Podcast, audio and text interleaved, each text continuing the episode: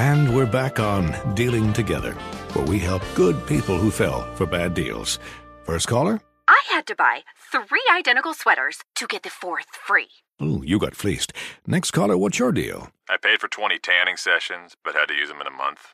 Now I'm orange. Ooh, you got burned. Next caller. I traded in my old Samsung at AT&T for a new Samsung Galaxy S24 Plus. Hmm, how's that bad? I got to choose from their best plans. So, what went wrong? Nothing went wrong. And you're calling to. To request a song? You want a song? Of course. The choice is yours. Our best smartphone deals. Your choice of plan. Learn how to get the new Samsung Galaxy S24 Plus with Galaxy AI on us with eligible trade-in. AT&T. Connecting changes everything. Offers vary by device, subject to change. S24 plus 256 gigabyte offer available for a limited time. Terms and restrictions apply. See att.com slash Samsung for details. Bring spring color inside this season with Behr Premium Plus paint, starting at just $28.98 a gallon at the Home Depot. Add a pop of blue to your kitchen with the Behr exclusive color Arrowhead Lake, or a splash of Amazon Jungle to your living room. Bring a cool breeze to your bathroom with Sea Glass, or accent your bedroom with sunrise inspired colors like Coral Cloud and Dark Crimson. Let your creativity bloom this spring with Behr Premium Plus paint starting at just $28.98 a gallon at the Home Depot. How doers get more done. The following ad is sponsored by Pets Best Insurance Services. Pets come into our lives in many ways shelters, breeders, or unexpected encounters. But no matter how you found your pet, they become our perfect match. Unfortunately, finding the right pet insurance plan can be hard. That's where Pets Best comes in. With a little information about you and your pet, Pets Best will recommend a plan that meets your needs and budget. Visit petsbest.com to learn more today. Your perfect pet deserves the perfect coverage. Petsbest.com. Lady Bosses, and then an iHeartRadio podcast. Welcome to Lady Bosses. We got Jesse Draper. I'm Ben Higgins. This is episode four of Lady Bosses. Jesse, this week something popped up. What popped up? I have a management team. Obviously, I've, I've made an income on social media. A lot of people coming off reality television do.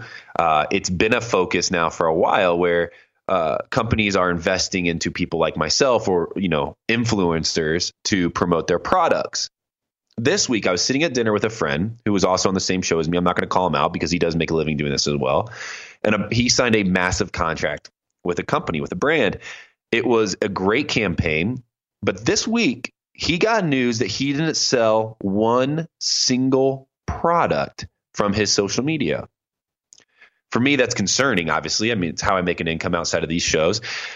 Jesse, I want to hear from you. What is the future of advertising? And will social media be, will it exist? Have we figured it out? Would you want you, one of your brands to promote through influencers like myself?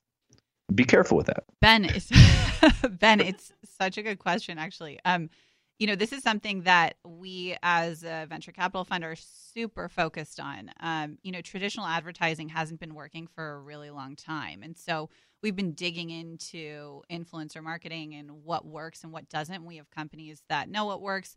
We have companies that have, we have like Carbon 38. They were fantastic and grew to this enormous size because they didn't use, um, you know, influencers with million plus followers, they used organic, authentic influencers to their brand. And what I mean by that would be like 10, you know, someone with 10,000 followers who's a yoga teacher. Um, and they would send them product and they would wear it. And what they've realized is these micro influencers, as we call them, are performing much better than some of the people with 14 million followers. And so what it's all about is knowing your audience and your demographic and how much they would spend and who they are. Are they moms? Are they women between 25 and 35? Um, the more you know about your audience and what their general income is and how much they'll spend in one purchase, the better, I think, for you as an influencer. And then also the brands need to see that you're performing obviously we have one company called inked brands that actually scrapes data and has learned very similarly to your friend that it doesn't matter how many followers you have sometimes someone with 700,000 followers can sell millions of dollars worth of product because it's a very high end audience versus the person with 4 million subscribers on YouTube who couldn't send, you know, sell $10,000 worth of product. And we actually saw an interesting company the other day um, that is helping scrape Instagram data um, to figure out how many fake followers you have because that's a whole thing. And some people have quite a few fake followers. Yeah, but the whole world is you know, and that is interesting because I know from my personal experience, there's influencers out there who can purchase followers. So, like you said, you have fake followers. So somewhere, somebody that you know maybe has hundred thousand followers on Instagram gets you know 120,000 likes. You know something weird's happening. You can purchase these fake followers. So the, we haven't quite figured it out, Jesse. I think what you're saying, and tell me if I'm completely wrong, is that maybe the face to face is the still the best way to market. And so if you have these yoga teachers who are wearing the brands and who are promoting the brands and they sell it to the 50 people that come through each class that they're teaching or they tell, you know, if there's a, a 35% uh, sales rate on each class, those are the people who are making the biggest impact. And the people that have, you know, 2 million, 3 million followers who aren't getting face to face with people, that people aren't trusting it, yeah, it's about real people. And it's not even necessarily about the yoga teachers being in person, but it's about the fact that they are regularly interacting with yogis and have that organic following. And so if you follow one yoga teacher, uh, you might follow another. And then you realize, I love my yoga teacher. I love what they're wearing. I want to, you know, sort of be Zen like them and I'll buy it. And, you know, then they can post carbon 38 and sell it through their site. And so that has uh, converted a lot more than traditional advertising these days. It's a really well, and then you brought up these fake followers, and yeah, you can purchase them, um, and they're these bots. They there's businesses now around creating all of these fake bots, and they try to make them even look real uh, by having them like you know Kylie Jenner's um, you know pay Instagram page a whole bunch and write little comments and uh, now there's things that people look for. And so it's not you know you don't want fake people following you. I think it's all about real people. I mean you know all about this. Yeah, so Generous this year grew uh, tremendously based on one idea, and I think this is the best thing that we chose to do this year is we built an ambassador program this ambassador program reached out to anybody that wanted to. We we sent out on social media and we sent out emails to current customers and we said, "Do you want to uh, be an ambassador for Generous because you've seen the impact, you've tried the coffee, you've wore the t-shirts, whatever that is, you believe in the mission. Do you want to help us promote it? And if so, you get you know free bag of coffee, a free t-shirt, you know X amount percent off, and we'll give you first dibs on any trip we take. So we just kind of implemented these benefits for anybody that was a real person who had already invested into the brand. And it helped us grow tremendously. We have these people with 100 followers talking about generous. Well, if we get 50 more people to buy a bag of coffee, that's a massive a massive deal to generous, especially as a brand that's growing. And so I believe, I believe that the ambassador programs, I believe that these grassroots efforts, these, you know, this real people promoting real things that they really believe in is the future to marketing. Yeah, I, I completely agree. And I think people are trying to figure it out. And the funny thing about influencer marketing is you're there's more and more popping up, more of these influencers popping up left and right. And, you know, who will win and what will be like the ultimate influencer category. And um, you know, my uh my cousin what's your cousin's wife? Like what is that? She's my cousin's wife now. Yeah, that works. cousin's wife. Okay. anyway, she's a big influencer in fashion, and um, she it blows my mind. She has like millions of followers, and she just posts um, different fashion brands all the time. She's not really exclusive to any one, and she makes a really really nice living doing that. And it it's just you know that's what she does on a regular basis. I wonder if that gets exhausting. You like what do you think? Does it get exhausting when you're just constantly like does it you know you feel like you are doing regular things all the time and you have to take a picture of it? Well, what I do know is that it gets exhausting if you're not promoting what you believe in. Jesse, before we change gears here and we move in to our very first guest, uh, who is the CEO of Baked by Melissa, a brand that definitely grew from grassroots efforts, I want to ask you because it does get exhausting for people like me or in this new world of social media where marketing and ads and brands come across it all the time, how can somebody like me continue to use my platform to make the biggest impact for these brands and so that I can still make that living because you know what? It is a burden that I carry and I don't want that to go away. How can myself as an influencer be the biggest benefit to these brands that reach out to me? I think just knowing your audience and what works and what you can sell. So, you know, I would guess your audience is very female because you're single and you were on The Bachelor. And I know the Bachelor audience is very female. And so if you learn, you know, what those females buy and what those females like to do, um, those are the brands you should probably work with that you'll have the most success with. But then, you know, I know that your fans and followers and friends are all behind you too, doing generous coffee and want to buy your product because they believe in you. But I think it's just about being authentic to who you are and um, and then also kind of combining it with the data behind your following. Speaking of somebody that built a brand on themselves, literally, you talking about somebody being themselves, being you. Melissa Ben-Ishay has built a brand, Baked by Melissa, baking cupcakes in New York City. Melissa, are you out there? I am here. Thanks for having me, guys. We, uh, Jesse and I, are just really thankful that you came on. It, Melissa, to dive in here, what makes your cupcakes stand out to everybody else out there? Oh my gosh. Well, first of all, they're just a bite and they're made with so much love. I can't even tell you. Everything's made entirely by hand. We have a variety of flavors that's always changing. And if I must say so myself, they're the most delicious cupcakes you'll ever have. And you can try every flavor without feeling bad about it. And I hate to use this word, but they're so moist and mm. delicious. Moist is exactly how we actually we're right now uh, in studio. We have a box of the cupcakes sitting here, and everybody is just chowing them down. And everybody does agree. Actually, right before you came on, they they said, and I don't know why they hid it from you. They said these are the best cupcakes they ever had. Melissa, let's backtrack for a second. How in the world do you even get into the cupcake industry?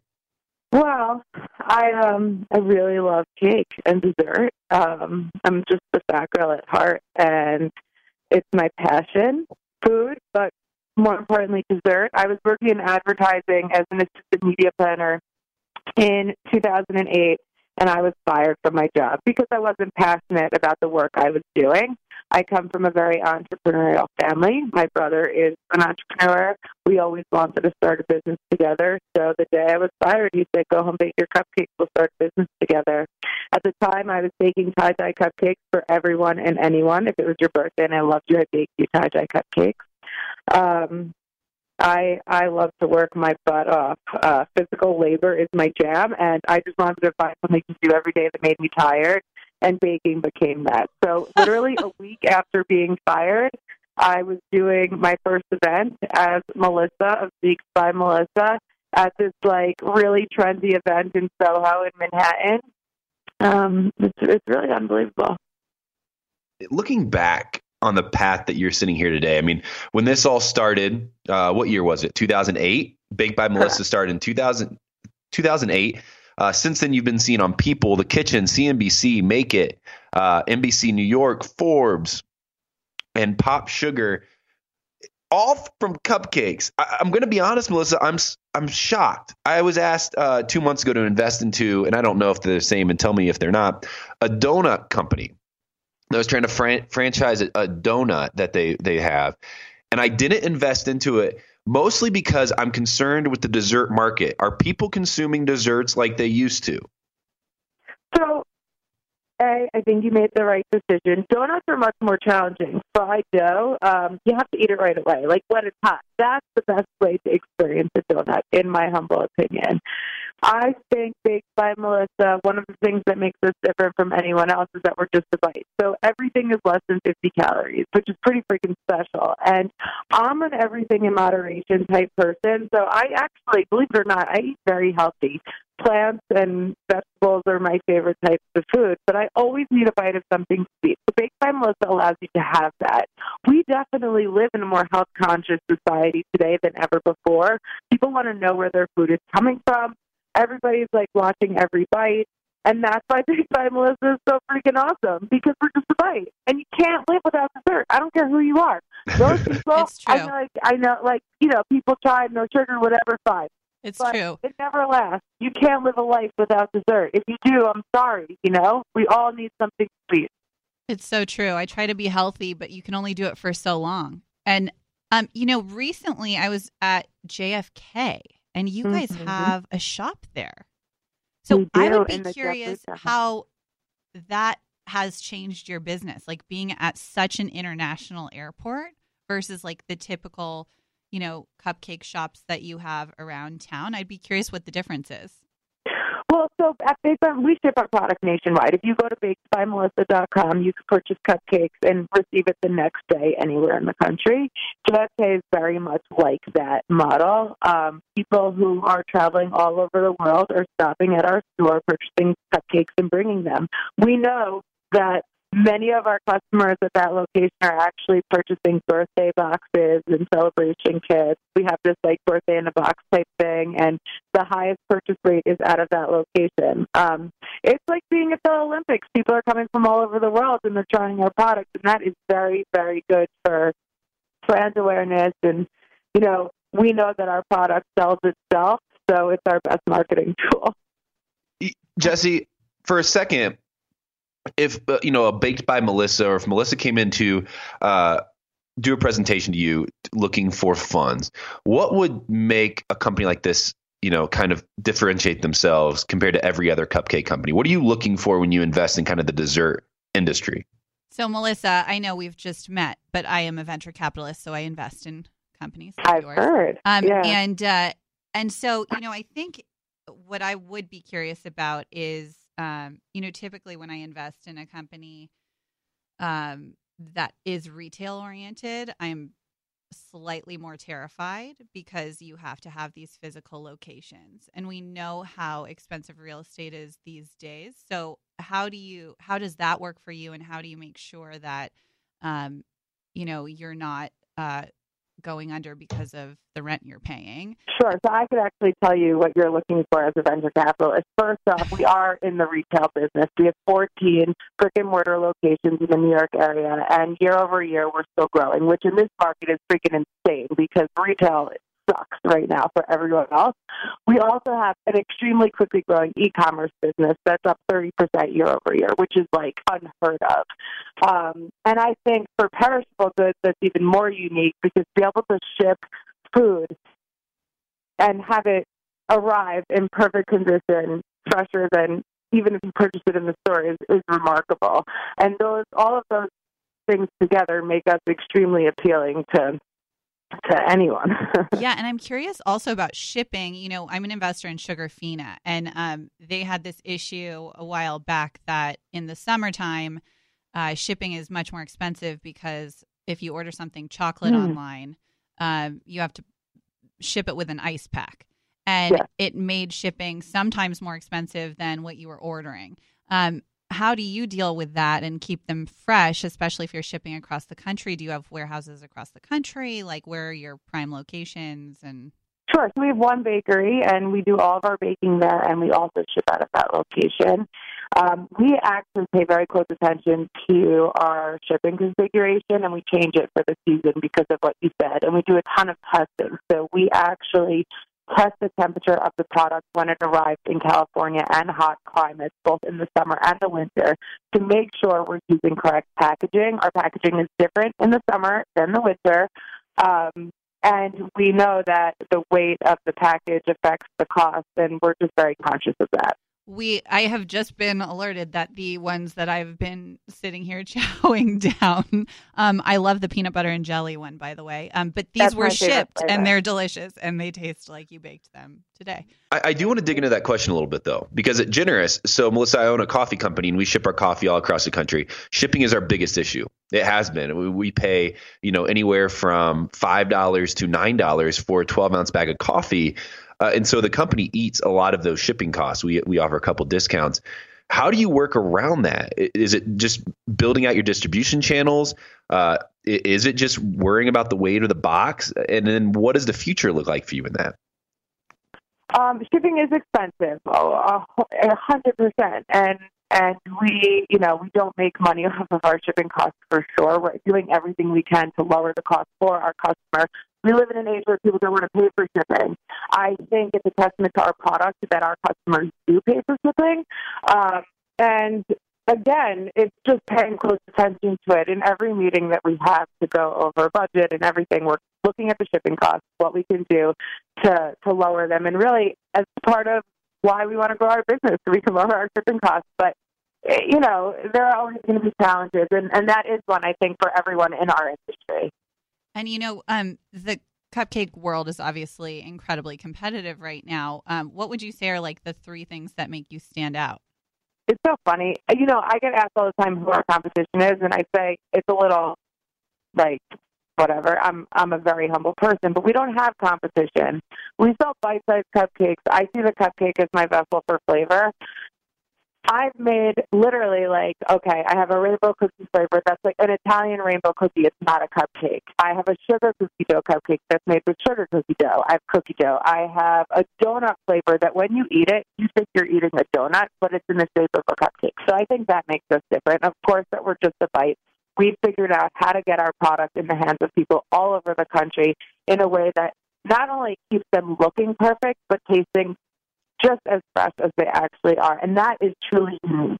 We don't have paper around our product, so we can't fake it. You know, like if you go into a bakery in any hometown, you're going to get a cupcake where you peel off the paper. The top is stale already because it was baked three days ago. Well, we can't do that. We don't have paper on our cupcakes. Therefore, we can only give you the freshest product. And and I'm Melissa. The company's called Baked by Melissa. When I walk onto the floor of the bakery, all of my teammates to stuff ice and top those cupcakes get a little nervous and they, they chuckle because they know I'm going to give them all feedback because the quality of our product is why people come back. And it's just, it's what makes us different, I think. I want to um, go back to your story a little bit. Um, you know, what was the moment that you realized this was a business and you weren't just baking cupcakes for your friends? Like, what was the moment that it really took off and you were like, oh my God, my life's about to change? Oh, there were a few of those moments. I guess so. We, I baked out of my apartment in Murray Hill, Manhattan for seven months. And then I moved into this commercial kitchen in Soho on Spring Street, which was actually the basement of, of a cafe called Cafe Barry. It's, it's no longer there now. It's Nike Town. They demolished the building. But we signed our first, like, we opened our very first retail location on Spring Street and Broadway, where I was doing the baking attached to the cafe. It was a little pickup window. And people lined up around the corner. My parents used to drive into the city from New Jersey, where I grew up, every weekend. My mom would assemble pastry boxes, and my dad would run cupcakes and down the stairs into the booth. And together as a family, we were blown away. My dad and I would stick our heads out the window while we were serving customers, and there would be people lined up around the corner for cupcakes. I'm like, the lives never went away. And that was a real moment for me. But also, I guess, you know, as a founder, it's super important to do whatever necessary to get the job done. So my role has evolved as we've grown the company. And and you know changing what I focus on every single day in order to continue to grow the company is another you know way to say like it's not about what I love it's about continuing to grow this business and do something amazing with like-minded hardworking passionate people. I have the most unbelievable team of people here at this time Melissa we love what we do and at this point that's the best part of my job. It's like yes we have this unbelievable product but it is a job. It's a responsibility to our customers and to my team to continue to work our butts off and give everyone the ultimate experience and dessert. Melissa, you got great cupcakes. We're chowing down delicious. in studio now. They're Thank absolutely you. delicious. Uh, before you go, you also released a cookbook, Cakes by Melissa. And then, how can all of our listeners find your cupcakes if they're interested in these 50 calorie bite sized cupcakes all across the country? Go to bakedbymelissa.com. You'll see all of our delicious bite-sized cupcakes. We have gluten-free. We have double stuffed macarons. We have like three tie-dye flavors right now. They make the perfect gift. Valentine's Day is coming up. If you have someone you love who likes to eat, you cannot go wrong. Kylie Jenner is a huge fan of Baked by Melissa. We've never paid her a dollar. Go see what she's been talking about. Okay, I have one more question about these cupcakes. Um, which one would you consider like the Lady Boss cupcake? I would say our tie dye is our most popular flavor, our signature flavor, and the flavor that started it all. Okay, go get that one. Melissa, thank you so much. Thank you, guys. Thank you. Bye bye. If you're a mom or a dad and you haven't set up a will yet, it's time. And you've probably been putting it off because you think it's going to be expensive, time consuming, and overwhelming. Your solution is trustandwill.com. You can make a complete and legal will in minutes for just $69. Half of all adults have put off setting up their will or trust. Well, Trust and Will enables parents, homeowners, and loved ones to have peace of mind without the confusion, time commitment, and cost of setting up an estate plan with an attorney. Since 2017, Trust and Will has helped more than 10,000 members successfully protect their legacy. To learn more, visit trustandwill.com or follow at Trust and Will on social media. Make a complete and legal will for just $69. And right now, use code LADYBOSSES to get $10 off. Trustandwill.com. Leaving uh, Baked by Melissa, I'm really concerned about the dessert space. You've, Jesse, you said it to Melissa that you think that people can't live without desserts. I, And then I- I definitely don't think they can. So you would invest into something like a cupcake that's bite sized because what it does do, it does. She said the word that really interested me is moderation. So she's taken this this dessert or this thing that we all love, and she's kind of slimmed it down so that we can still have the taste and the flavor. But four of those cupcakes probably doesn't equal one massive cupcake that you would get in a normal bakery. Yeah, which is why her margins will be higher probably because she's selling more cupcakes. Um, I think that's I I mean I would personally I love cupcakes. I love the dessert industry. I'm terrified of investing in food. The only two food food businesses that I've invested in are Sugarfina, which is candy, so it is dessert. So clearly, I believe in dessert, but it's less perishable. And then the other one is tea, also less perishable because I think about the shelf life and like what happens if you know one cupcake gets like salmonella somehow. I don't know. I think about like then you have to throw out this whole bunch where we invest in consumer businesses with products, but like I don't want to have to throw away any of the products, you know? Well, I'm with you. I agree. The cool part, though, and, and we're not we're not joking with anybody. These cupcakes are great. Oh, I mean, they're they're so really good. good. And you're in California, like shipped from New York to California across the country, and they stay good.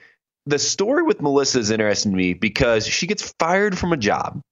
We didn't hit on this as much as maybe we should have. She gets fired from a job, and then just goes, What's my passion? Like, what do I like to do? And her brother goes, Start baking. And she starts baking. And now, you know, what is it? 11 years later, 14 locations and continuing to grow 30% online year over year over year, all with baking. Like, just a normal person that loves baking. And if I was going to guess how big the business is, I would have asked her, but typically they won't, you know, share their numbers probably on this. Um, I think that she's probably, it's probably like at least a 25, 50 million dollar company. So like that's, they're killing it. I mean, if they have 14 shops, they bring in a couple million dollars per year probably in each shop, I'd hope, with cupcakes. I think, I mean, they're probably, yeah, I think they're probably doing somewhere between 25 and 50 million dollars. As we talked about at the beginning of the episode, Jesse, you know, there's this new trend uh, that cities and municipalities are entering into to build these marketplaces. And these marketplaces are, you know, kind of share the burden of overhead when it comes to um, real estate. A Baked by Melissa seems like the perfect fit into that kind of concept.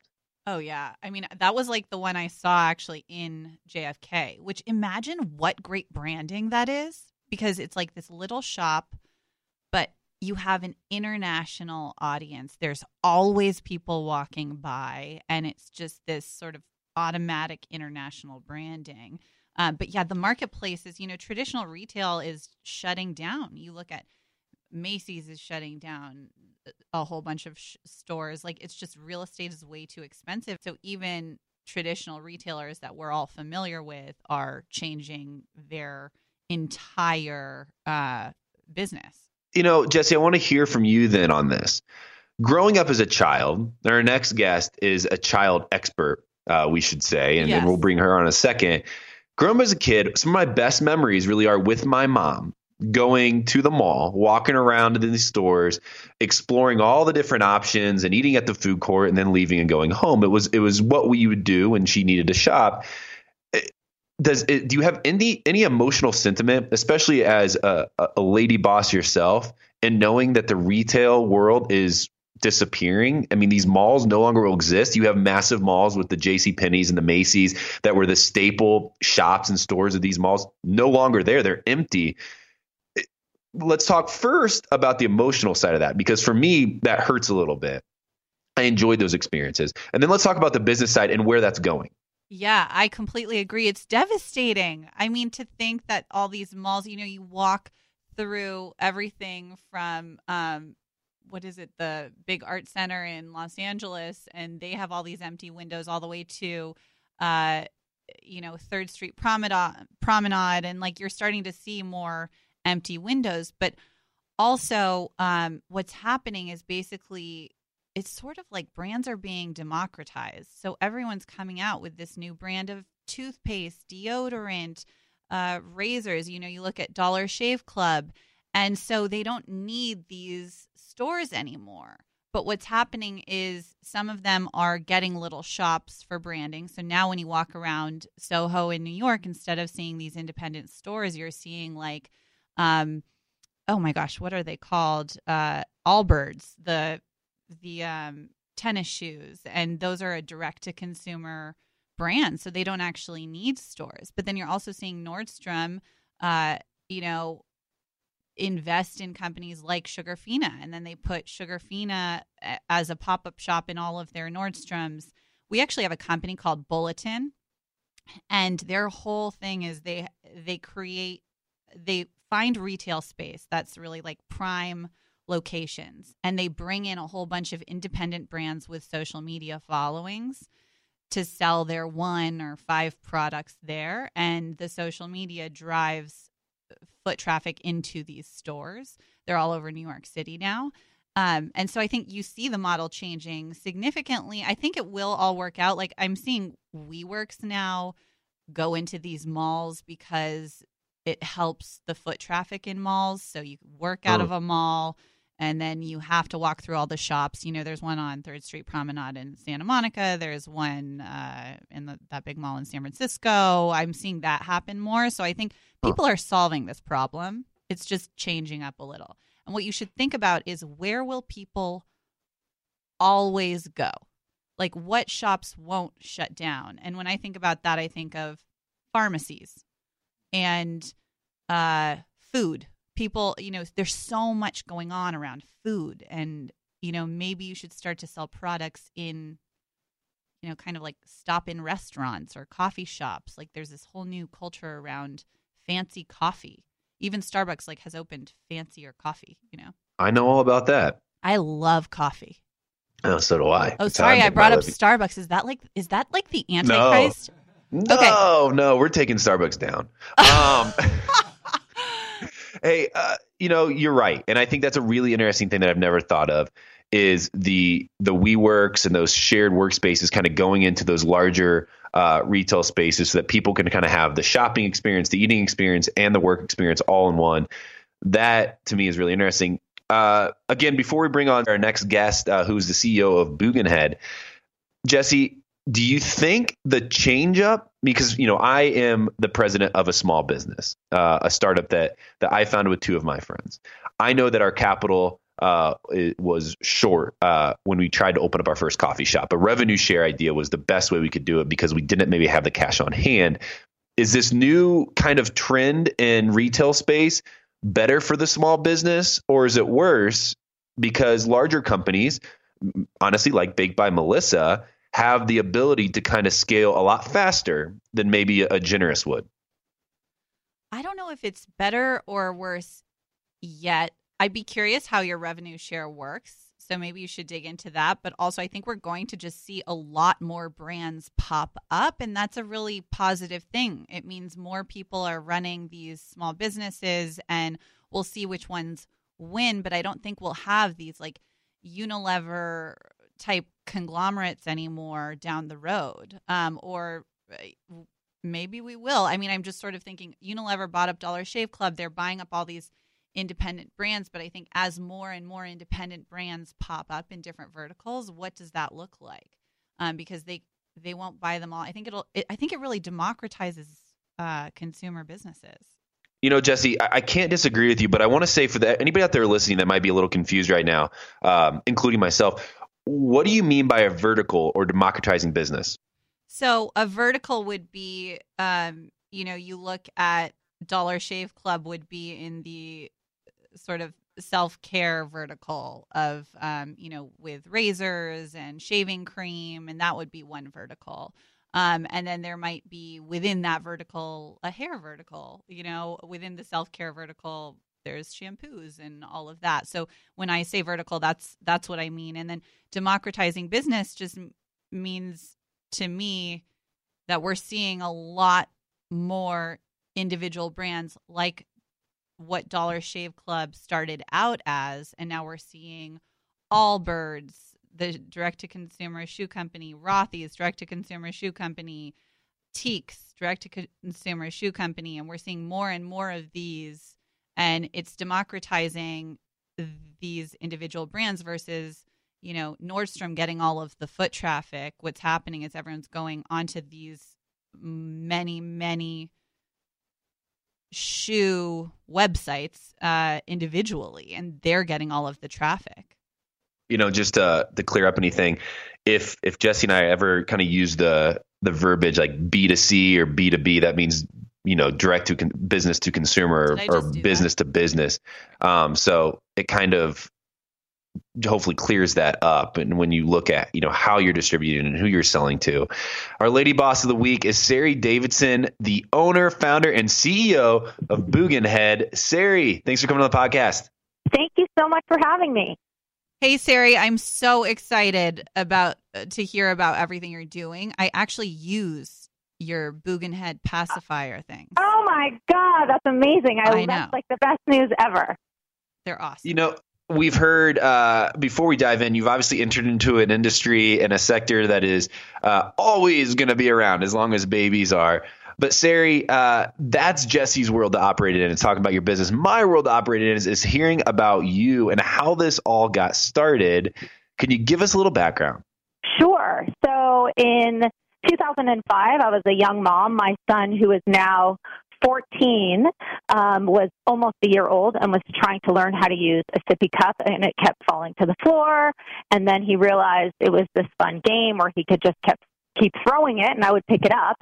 And I thought, you know, there's got to be something out there that solves this problem. And I went on the internet, I went to all the major retailers, and there wasn't. And so I literally went to Target and bought an $80 sewing machine and sat down at my kitchen table and started sewing.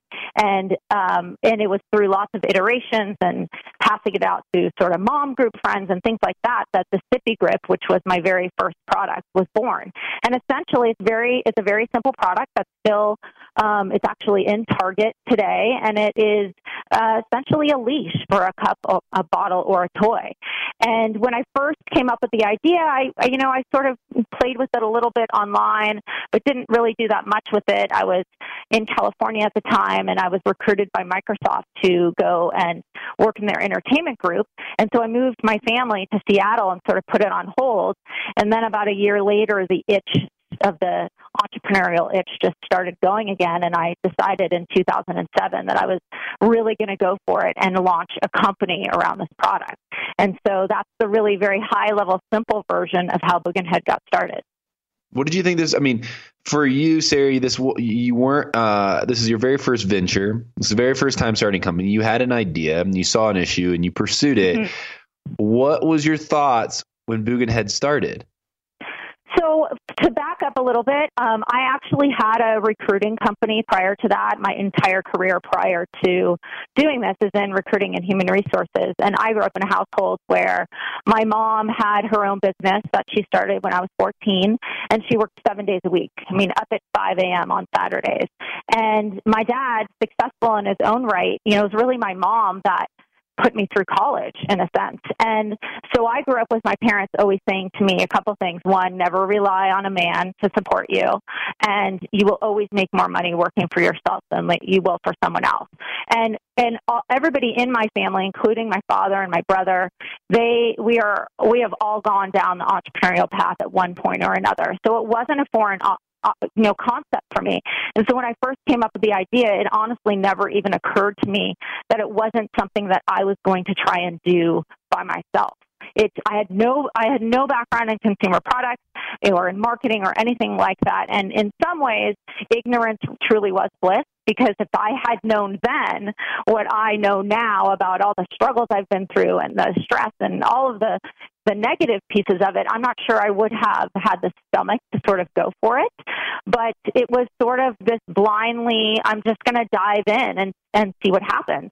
And I had a big safety net because I was working at Microsoft for the first three years that I was building Booginhead. I would do Microsoft during the day and I would do Booginhead at night.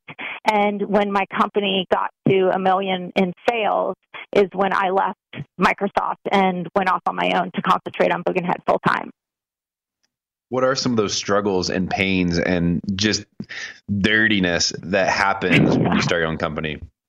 So I um, I own the company 100%. I have never had any investors. Oh my um, gosh! Yeah. And I read that you're a million dollar or you're well past a million dollar business yes, probably we're, now. We're yep. We're that's the dream right now. Mm-hmm. And so um, you know, part of the struggle is, and I I mean honestly, at the time, I wouldn't even have known how to go out and raise capital. I mean, that was a completely foreign concept to me.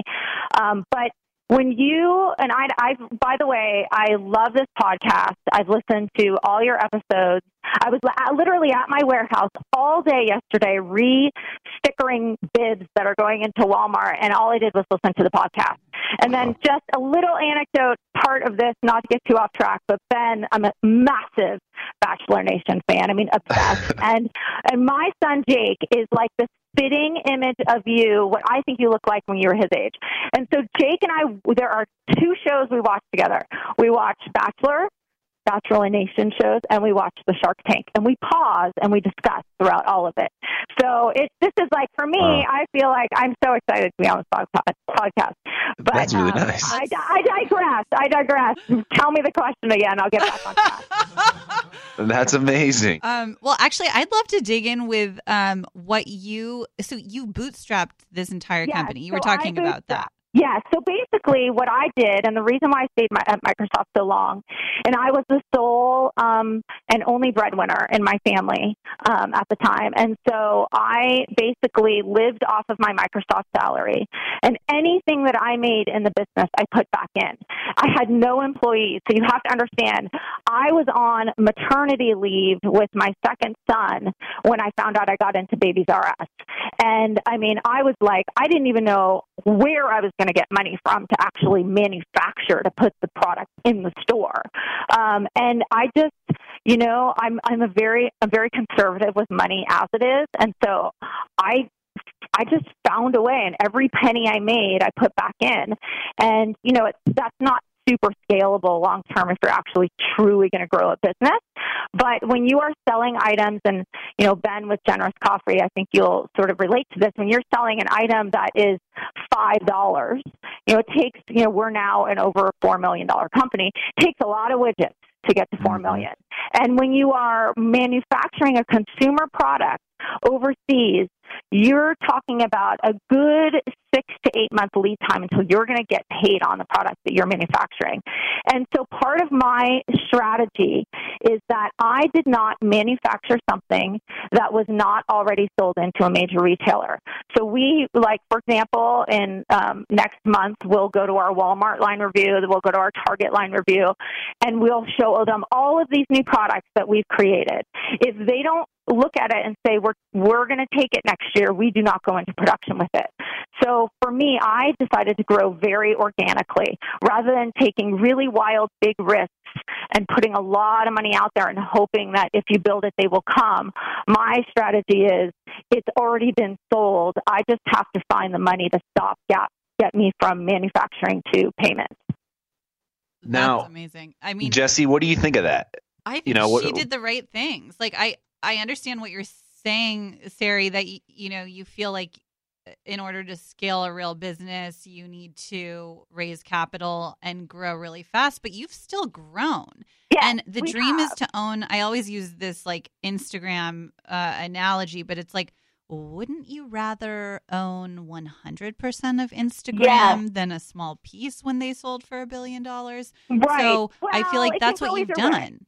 Yes, you can go either way because there have been times I really like. I have a deck that I um I have that I'm consistently updating. That's my pitch deck, and there have been times that I really have thought, okay, it's getting down to the wire. I I need to go raise some capital. You know, we work with a bank and we have a line of credit, and that really helps with all the manufacturing costs. But when you get picked up by Walmart and you're told you're going to be in every single store, I mean, your your head flies off because you're like, I don't even know.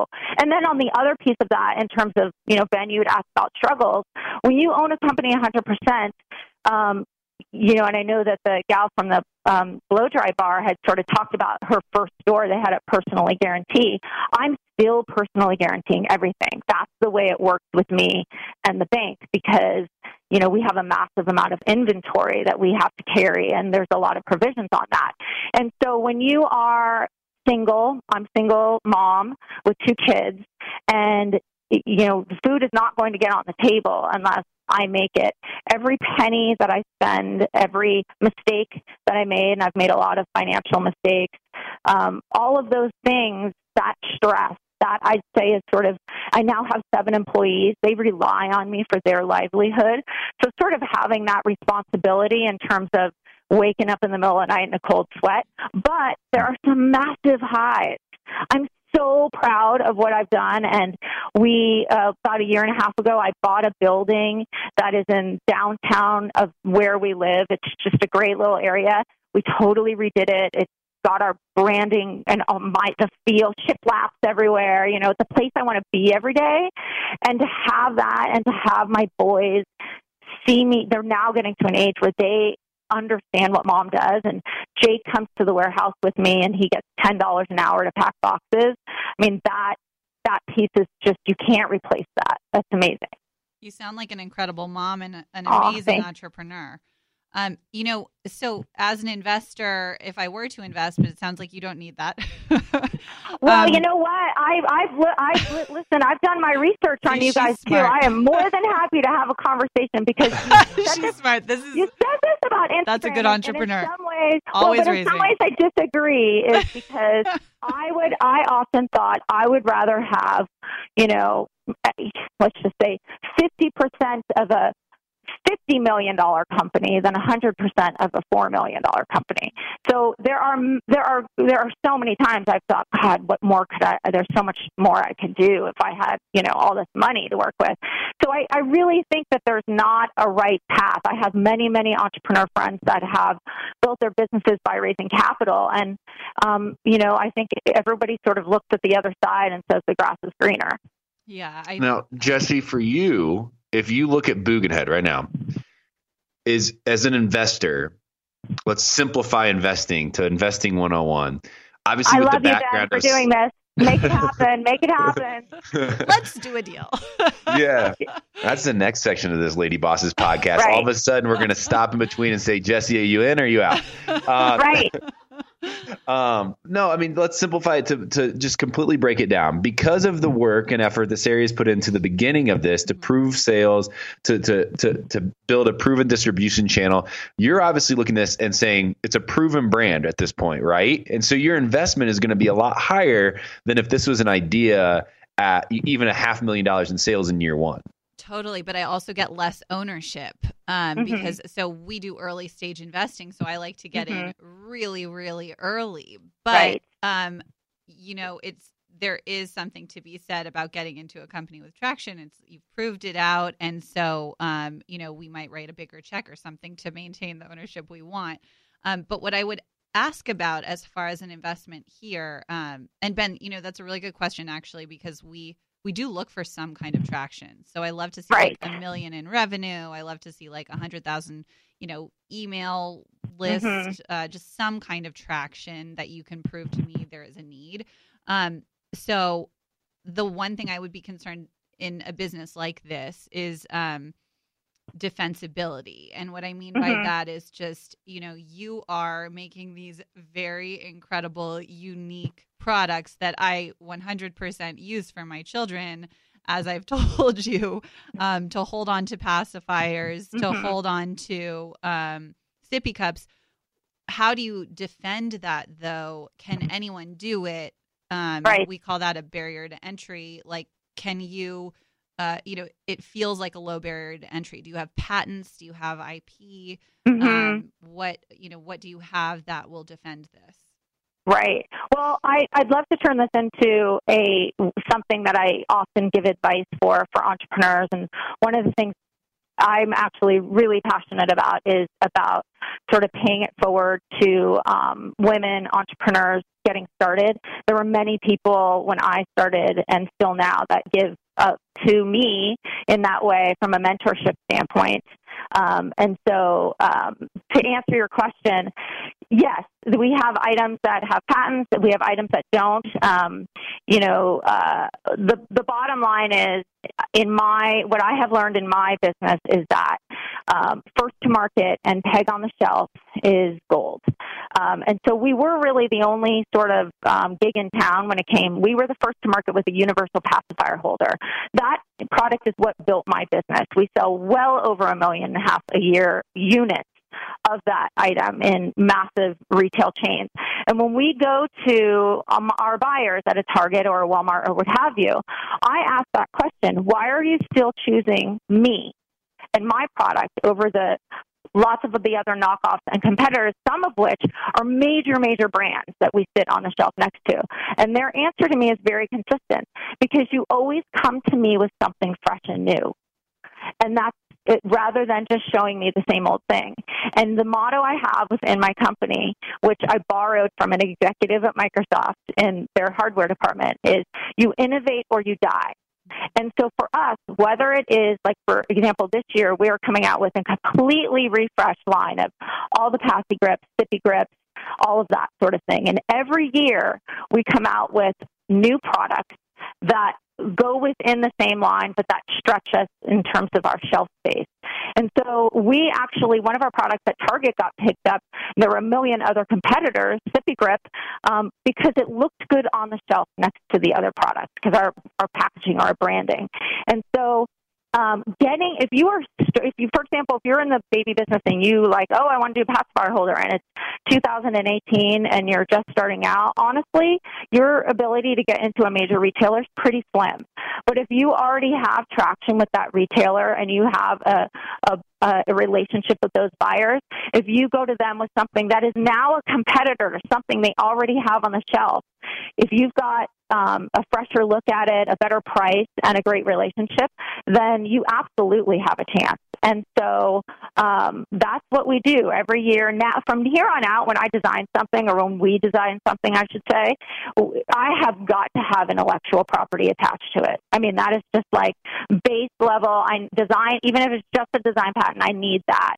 Um, but um, but you know, my PaciGrip will still outsell any other competitors on the shelf and and um and because we are constantly be, being fresh yes we're innovating we're innovating That's fantastic. That's really good advice too for anyone out there who has an idea and is creating something. Um, I mean, I I just think this is great. Tell us about some of your what's your newest product. um well i can't tell you about what's Oh. in development See, but what i can tell good. you yes but what i can tell you is because we uh, have been so so successful with our PaciGrip. And it's basically, it has a loop on the end, which is why it makes it universal. We, you know, a couple years ago when we were getting knocked off a lot and what have you, I basically said, you know what, you guys? We're going to be the PaciGrip company. We this is a niche. We do it well. We're really successful at it. Rather than trying to go off the reservation and do like a diaper pail or you know something like that, let's own it. Let's be the PaciGrip people. And so now we have um, we have plush items that the kids hold that have, you know, the loop at the end to put their pacifier around. We have blankets um, with teethers and the loop. We have bibs. Um, so we, you know, we've really sort of what I'm trying to do is we're trying to take vertical categories like, for example, a teether and incorporate that into something that's already an existing sell for us and create a new product around that so it can fit in sort of multiple categories. And that's how I'm sort of trying to stretch the boundaries of the shelf space. Um, I learned a long time ago that if you just create products that don't sit together on the shelf, the buyer can't do anything with it. But if you can create a a, a, a brand that can all that can sit together, but you just keep sort of exa- expanding the boundaries of that brand, then that is something um, that has really worked for us. So if you go to our site, booginhead.com, you, you know, you can see everything we're doing, and a lot of our new products are currently um, at the very final stages of product development. Will probably come out um, in second, early third quarter of um, of this year. So we're really excited about it. And so, Sarah, before we let you go here, if anybody's out there listening going, I have to have these products, you're saying you're in Walmart, uh, you're online at booginhead.com. Yep. Where else can people find you? We're in every Walmart store, we're in every Target store, we're in every Rite Aid store. We'll be launching an HEB, which is a massive chain in the Texas area. Um, we are at all Buy Buy Baby stores. We are pretty much our entire catalog is online on Amazon. Um, something that your viewers should know is that we are doing a discount code on our site. Um, the discount code is Lady Boss. You can go on there. Our entire catalog is on there, and um, love to give a discount to those folks. But we're pretty much, you know, in every area of uh, the country and, and internationally, so um, they can find us. Sari and Jesse, I know you've got kids that you've got to get back to, uh, so we're going to call this another episode of Lady Bosses. So I'm your resident lady boss, Jesse Draper. And I'm just Ben. Follow Lady Bosses and Ben on iHeartRadio or wherever you listen to podcasts. iHeartRadio. Does money stress you out? Let Facet flip your financial chaos into clarity. Finding Facet immediately put us at ease. Facet's innovative approach to financial planning ensures your money works as hard as you do, enabling members to experience the joys of having your finances in order. And that makes us Facet for life now, I guess. Visit Facet.com, F A C E T.com to learn more. This ad is sponsored by Facet. Facet Wealth is an SEC registered investment advisor. This is not an offer to buy or sell securities, nor is it investment, legal, or tax advice. These testimonials are from current Facet members who are not compensated. All opinions are their own and not a guarantee of a similar outcome. Hey, hey, it's Malcolm Gladwell, host of Revisionist History. eBay Motors is here for the ride. Your elbow grease, fresh installs, and a whole lot of love transformed 100,000 miles and a body full of rust into a drive entirely its own. Brake kits, LED headlights, whatever you need, eBay Motors has it. And with eBay Guaranteed Fit, it's guaranteed to fit your ride the first time, every time, or your money back. Plus, at these prices, you're burning rubber, not cash. Keep your ride or die alive at ebaymotors.com. Eligible items only, exclusions apply. Infiniti presents a new chapter in luxury, the premiere of the all new 2025 Infiniti QX80, live March 20th from the edge at Hudson Yards in New York City featuring a performance by Jon Batiste. The all new 2025 Infiniti QX80 is an SUV designed to help every passenger feel just right.